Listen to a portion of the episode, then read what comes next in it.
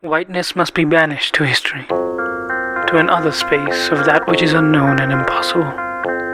There is no way in which whiteness can move that is freeing or liberating for black people. So there is no way for white people to free or liberate. Whiteness is indivisible from white people. To identify as white is to claim the social structure of whiteness, is to always wade in the waters of anti blackness. Sociologist Anthony Giddens criticizes our general conceptualization of social structure for having, quote, a tendency to view structure and symbols as somehow alien to the actors who produce, reproduce, and transform these structures and symbols, unquote.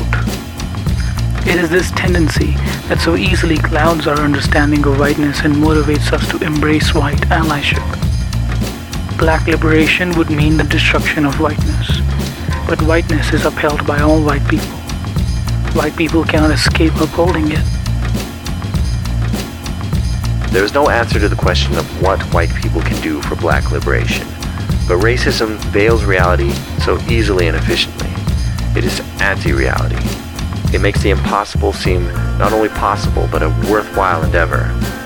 It truly does keep you, as Toni Morrison said, from doing your work. It keeps you explaining over and over again. The dilemma of what white people should do to address racism has the same exhausting function of racism, because this dilemma is racism.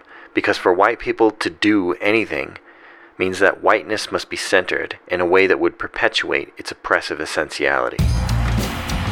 This is all to say, importantly, that whiteness cannot be done well, cannot be done without violence or without being in opposition to blackness and black freedom. But the extent of this lies far beyond ashy campaigns and disturbing open letters begging other white people to atone for their sins using the blood of black women. We must critically engage the possibility that whiteness is only violent to blackness, is only and can only ever be antithetical to black liberation.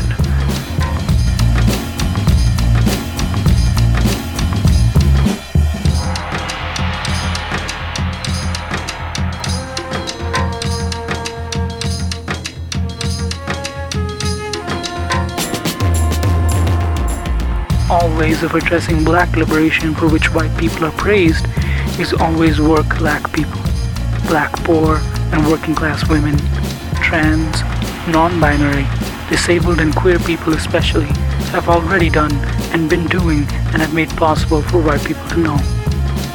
Therefore, white people should move comfortably in neither black spaces nor white spaces.